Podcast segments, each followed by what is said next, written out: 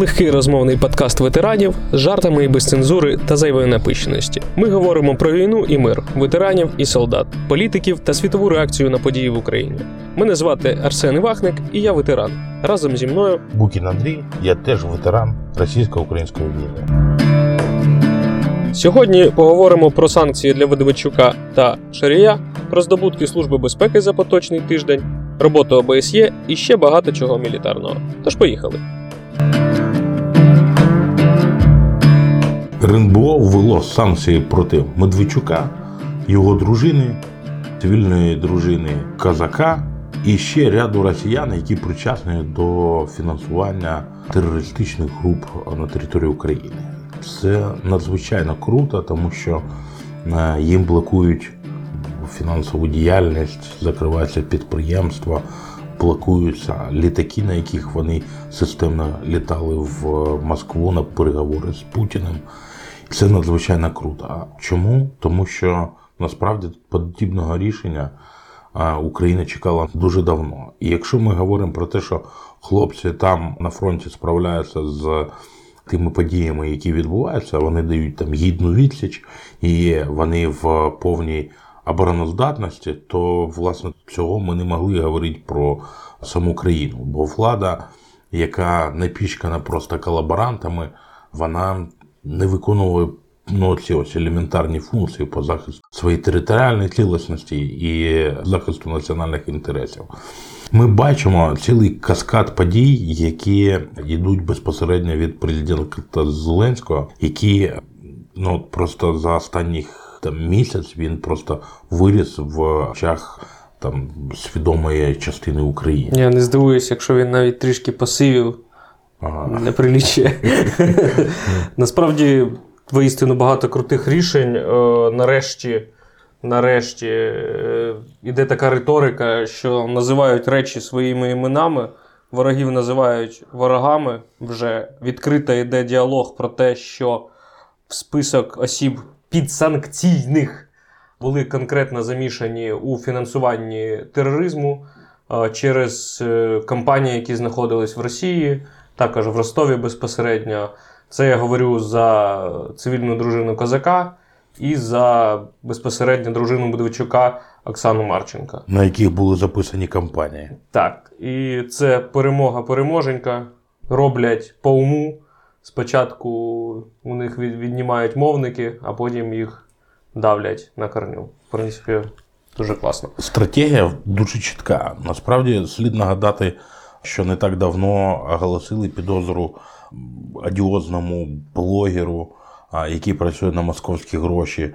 Анатолію Шарію, і це сталося не так давно, це сталося на цьому тижні, і це надзвичайний крок в інформаційній безпеці. Ми бачимо, що влада, офіс президента, вони системно роблять потрібні кроки для збереження і цілісності, і обороноздатності країни не тільки в фінансовому якимось там еквіваленті, а в першу чергу мова йде про інформаційну гігієну і про інформаційну безпеку. Дуже круті заяви були від служби безпеки, речник якого сказав, що е, ми будемо зак- закривати всі канали, які працюють на російські гроші. Ну для цього потрібна тільки інформація і певні доводи про те, що вони дійсно ретранслюють і їх фінансують. А Насправді це дуже круто, тому що інформаційна е, гігієна в Україні вона надзвичайно хромає.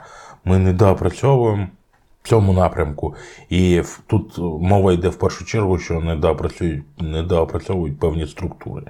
І ми спостерігаємо що насправді потрібна тільки політична воля для того, щоб механізми державні вони запускались і блокувались подібні проросійські помийки.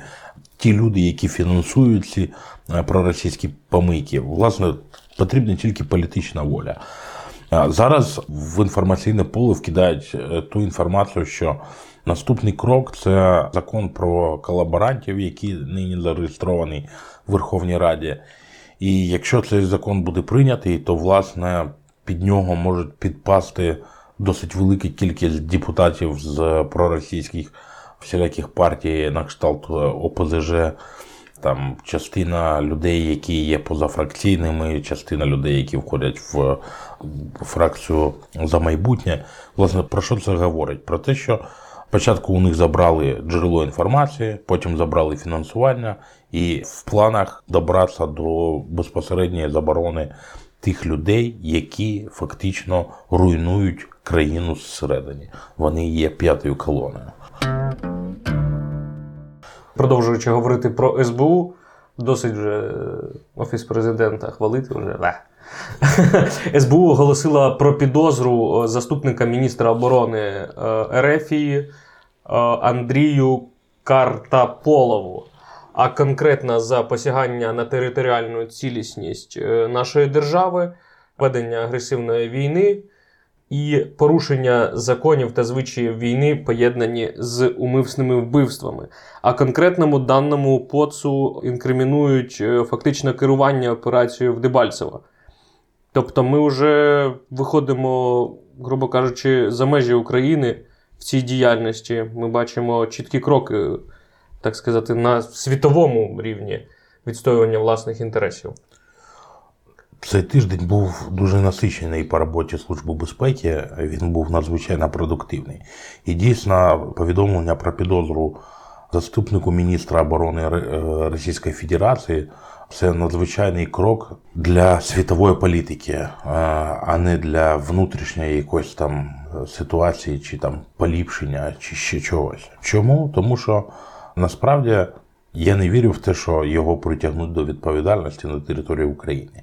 Але порушена кримінальна справа, значить, є певна кількість матеріалів, які свідчать про те, що ця людина дійсно керувала операцією в Дебальцево. Це значить, що зібрана інформація різними розвідками, які нарешті дійшли до території України і, власне, потрапили в певні відділи Служби безпеки України. Наступний крок це подача цього жевжика в міжнародний розшук по лінії Інтерпола. Він далі, ніж е, Северний Кавказ і Якутія, він просто не буде виїзним. Максимум, де він зможе відпочивати, так це, е, мабуть, в Ємені. І це надзвичайно позитивно. Всі ті люди, які брали участь в плануванні операції зі сторони офіційної Москви, вони після подібних порушень кримінальних справ і подачі в Інтерпол, вони мають чітко зрозуміти, що всі ідентифіковані сучасні технології і партнерські відносини з блоком НАТО, Канадою, Сполученими Штатами, вони дають свій результат. І от, власне, це такий самий результат, який ми можемо декламувати для світової спільноти. Про те, що є людина, вона безпосередньо керувала операцією в Дебальцево, і відповідальність буде наставати. Це надзвичайно круто. Але якщо виходити із кацапської практики, скоріш за все, цей поц до суда не доживе, десь він зникне, і це ж знову такі класні новини. Продовжуючи СБУшну серію, на Одещині затримували командира ДРГ, е, який приймав участь в 2014 році в захопленні СБУ, і також е, брав участь у війні проти наших як командир ДРГ. Мудак збирав е, інформацію щодо дислокації військових, техніки і іншої цікавої такої інформації. Яка Слід сказати, що цей, е, ця людина вона брала участь в захопленні е, приміщення Служби безпеки в Луганській області в 2014 році. І слід зазначити про те, що насправді Служба безпеки вона може бути досить ефективна, якщо у неї є політична воля з офіційного Києва. Телефони слухаються, агенти працюють, інформація здобувається, картотеки ведуться. Це ті ж самі продовження тих же самих дзвіночків для вже не вищого керівництва, а для нижчої ланки тих людей, які беруть участь в різних терористичних організаціях, не тільки в ЛДНР, але які наважились воювати. Всі пораховані, всі ідентифіковані і всі будуть нести відповідальність. Якщо людина вважає, що вона зможе безкарно ходити і працювати на адміністрацію, не будучи військовим в Донецькій чи в Луганській на сьогоднішній день, то вона дуже сильно помиляється. Це колаборант, який буде в подальшому нести відповідальність. Вони всі ідентифіковані. Служба безпеки їх рада чекає, коли вони приїдуть на територію України і почнуть е, жити з чистого листа. Ну або з чистої камери. Ну і з іншої сторони, ми зараз говоримо про конкретних колаборантів. І ще одна новина. На Донеччині було взято під варту двох шпигунів, які е, з вересня 2020 року були в співпраці з ФСБшниками. Ось конкретно два мудака спалились на тому, що прийшли до зам командира розвідки, замначальника розвідки однієї з бригад, яка дисло- дислокувалась на Донеччині, запропонували йому фінанси, кошти, баблішки за певну інформацію. Чувак не розтірявся, влупив їх СБУшниками, обізян спакували, і це чіткий сигнал, що чуваки, на цьому ви баблішка не заробите. Ну, це дуже круто в тому плані, що, ну, по-перше, служба працює про те, що люди відповідальні. І третє, те, що досить небезпечно. Е, Вони мають наглість працювати або намагатись працювати на нашій території, намагаючись перекупати ну, там, військовослужбовців. І такі приклади вони свідчать про те, що насправді люди в розробках, вони всі пораховані. Чітко Служба безпеки розуміє, хто звідки переходить, мобільні телефони. Все є в базі. Ми непобідімі, лиш би була політична воля. Дайте зелену. Так, дайте зелену, як на фронті, так і на території Великої України. Знову позитивчик. ЗМІ повідомили про те, що в Горлівці підірвали комбата на прізвище Дуремар. Та ні, ну прізвище у нього Попов, і він комбат народної міліції, а от його погрімуха Ну, погрімуха. кримінальна, да, Дурімар. Дурімар насправді я вважаю, що це дуже круто для ватажків ЛДНР подібними кличками. Бес, Дурімар, Ківі-Гіві. От вони і мають називатися. От це от характерно Такі для них. якісь сказочні долбойоби. Да, сказочні долбойоби це дуже Так, круто. хотілося б зазначити, щоб він вижив. От, тому, за нашою суб'єктивною думкою, це були не наші. Я вважаю, що це кримінальні розборки в самої Горловці, того, що якщо б спрацювала наша ДРГ група, то він би не вижив. От і все. Однозначно. А, це може підтвердити Захарченка, Ківі Гіві Моторові. Слід зазначити про те, що президент з'їздив на Донбас. Було знято ціла кіношка про його похождення. В каски. Чому так відбулося? Тому що він е, формує бачення для цивілізованого світу про те, що ми не стріляємо, про те, що ми намагаємося утримувати мір. Ми намагаємося говорити з тими обізянами е, різними засобами, але ми готові відповідати на е, ті бойові дії, які е, застосовують проти нас. Досить характерним було те, що коли закривали Медведчукою київські помийки, він в Києві говорив дуже радикальні ну, якісь речі про те, що там ми загонимо колаборантів за там сьомий круг, там ми там молодці, ми їх побідімо.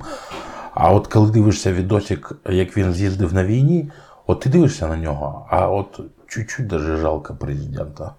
І, Та ну, понятно, всрався, його по промки провели по Авдіївці. і у мене е, усвідомлення відбулось після того, як він наклав санкції на Медведчука, про те, що насправді це все театр. От театр, яким Зеленський сигналізує цивілізованому світу про те, що от дивіться, ми ж не стріляємо тут. Ми, вон, хлопці окопані, перезимували в ямах в той же час, коли ОБСЄ фіксує кожного дня порушення, обстріли, як обізяни там копають в нашому напрямку а, окопи і так далі. Ми приїжджаємо, ми ж отакі от, ми ж КВНщики, ми, ми проти війни, ми там фантики-салютики. І це сигнали для і тієї ж самої там Німеччини, Сполучених Штатів, Канади про те, що ми хочемо там всіми силами врегулювати ці питання в мирним шляхом, але у нас не виходить. Того, що з тої сторони, та сторона, як він каже, та сторона неадеквати. До речі, в даному відосіку попрошу це всіх зафіксувати. Він ледве не вперше не сказав та сторона, він конкретно сказав ворог. І це, по-моєму, ще одна перемога Зеленського. Усвідомлення. Над собою. Перемога Зеленська над собою. Насправді ОБСЄ фіксує дуже багато порушень, як ми вже згадали. Підтягування в Луганській, в Донецькій області е, реактивних систем, також танчики їх тусуються на зоні відведення, що є вже грубими порушеннями.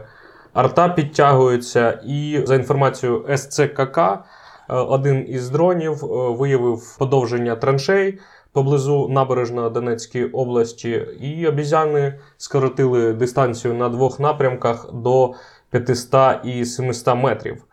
Виникає питання, все-таки наскільки пов'язані дані е, ОБСЄ з ЦКК з приводу того, що обізяни нахабніють е, з останніми подіями, е, які сталися на теренах Великої України, а саме наступ на яйця проросійських сил. Ми можемо спостерігати послідовність. Як тільки почали закривати помийки Медведчука інформаційні, на фронті почали події загострюватись. Постійні обстріли у нас, на жаль, з нашої сторони є е, вбиті і поранені. Ми фіксуємо постійні обстріли з різних систем, і 120-ки працюють, і це, власне, є певна тенденція. А гірше того, Ведмичук про це сказав на прес-конференції, коли він давав прес-конференцію по е, наступу на свободу слова. Він зазначив, що це може призвести до загострення конфлікту на фронті. Тобто він насправді палиться вже ну, так, так як може. І після прес-конференції, власне, відбулося там через пару днів безпосереднє загострення. Якщо ми вернемося до місії ОБСЄ, вона презентувала на поточному тижні звіт за 2020 рік. Тенденція спостереження у 2020 році це звіт той, який пішов по офіційним джерелам. На базі його будуть приймати рішення в будь-якому форматі, що в Мінському, що можливо в нормандському форматі. Власне, це буде той базис. Вони фіксують чотири гарячих точки в минулому році, які були на фронті. Це Попасна, Первомаз, Золоте. Перша, друга це трикутник Авдіївка, Ясинувата, Донецький аеропорт. Третя це район Маріуполя. І четверта це Світлодарська дуга. Це ті точки, де найбільше були і постріли, і тимчасові бої, і стрілкатня, і міни в минулому році. Насправді, е, як на мене, так в поточному році нічого не зміниться. Це цих чотири напрямки вони є стратегічними, і там події будуть. Ну, будуть тільки нарощуватися. Я б ще б додав сюди Мар'янку і район Докучаївська. А якщо буде загострення, то там власне ну, відбудеться якась така гаряча фаза. Там є всі передумови. Але життя покаже. Дуже круто, що е, спостерігачі ОБСЄ вони фіксують, передають і роблять дуже інформативні звіти, в яких держава Україна виконує всі умови. Ми пускаємо на всі позиції представників ОБСЄ. Натомість. З тої сторони обізяни, вони якби дуже часто ми чуємо ті повідомлення, що ОБСЄ не може доїхати, ОБСЄ потрапила під обстріл і так далі. Е, Для світової спільноти це дуже круті сигнали про те, що це от якраз в тому розрізі, про який я казав, в якому рухається, скоріш за все, рухається е, Зеленський і його там радники по війні. Скоріш за все, вони формують отакі ось е, комплексне бачення, що е, обіз'яни вони неадекватні. Може, Арестович йому нашептав там щось. Та ні, я думаю, все набагато глибше, ніж Арестович. Командування Митсил ЗСУ закупило на 11 мільйонів гривень апарати штучної вентиляції легень, які не працюють. Кому війна, кому мать родна. От це якраз той випадок, коли чиновник він краде на життях людей. ну, у них є можливість десь потягнути денег, і вони не роблять паралелі про те, що от ти сьогодні вкрав там мільйон, а завтра 300 солдат вмерло. От саме із-за того, що ти прийняв неправильне рішення, корупційне рішення, що ти повівся на гроші.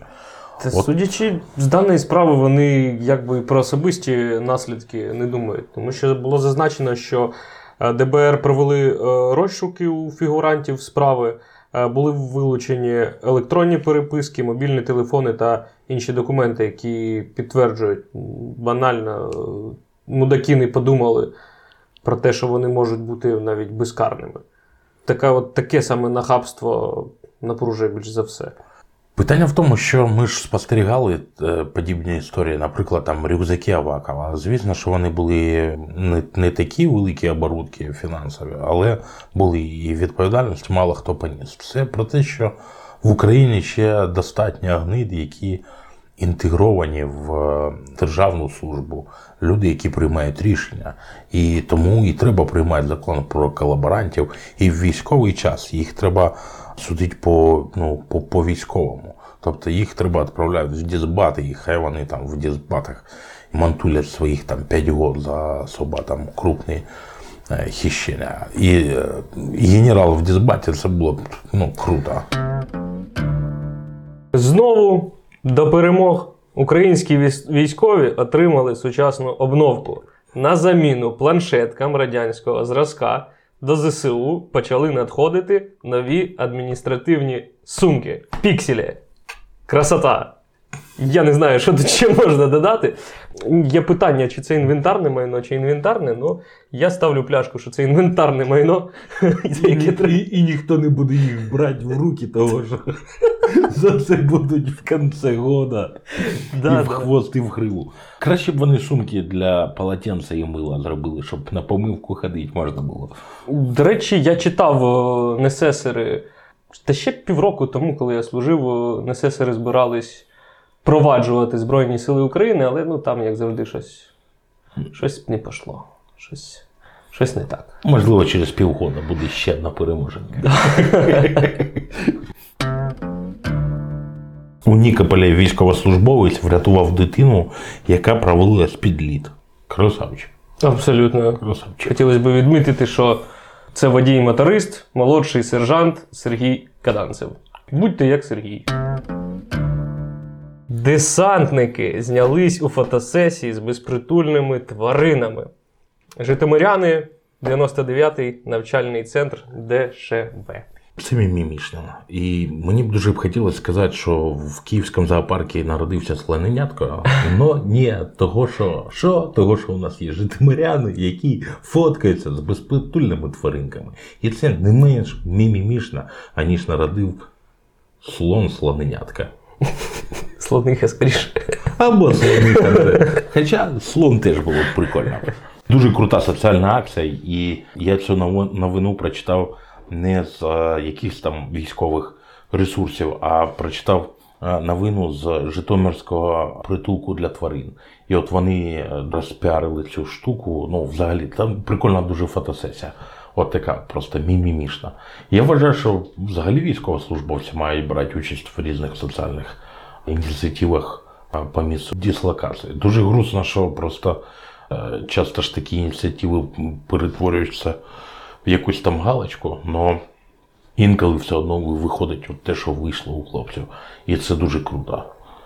Так, безперечно, таких штук треба робити більше, так що, пацики, слухаєте нас, давайте щось робіть, йолки-палки. Давайте будемо красившими, мімімішними. В образі, я не знаю, там штатських, дівки нас любить будуть. І, це так під- далі. Ні, і це піднімає дуже серйозний рівень довіри до Збройних сил в конкретно взятому населеному пункті. Ну, це дуже круто. На завершення хотілося би сказати, що Мінвет порахував кількість наших воюватих пацанов і дівчат. Це 405 тисяч 711 учасників бойових дій. З них 19 тисяч 402 це наші посестри. І це цифра Можемо прийти шапками закидати.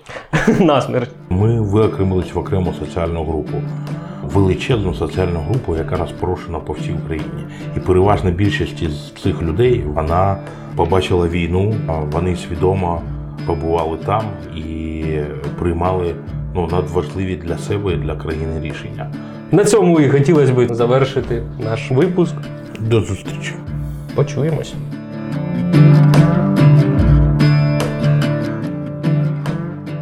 По-моєму, заїбісяться.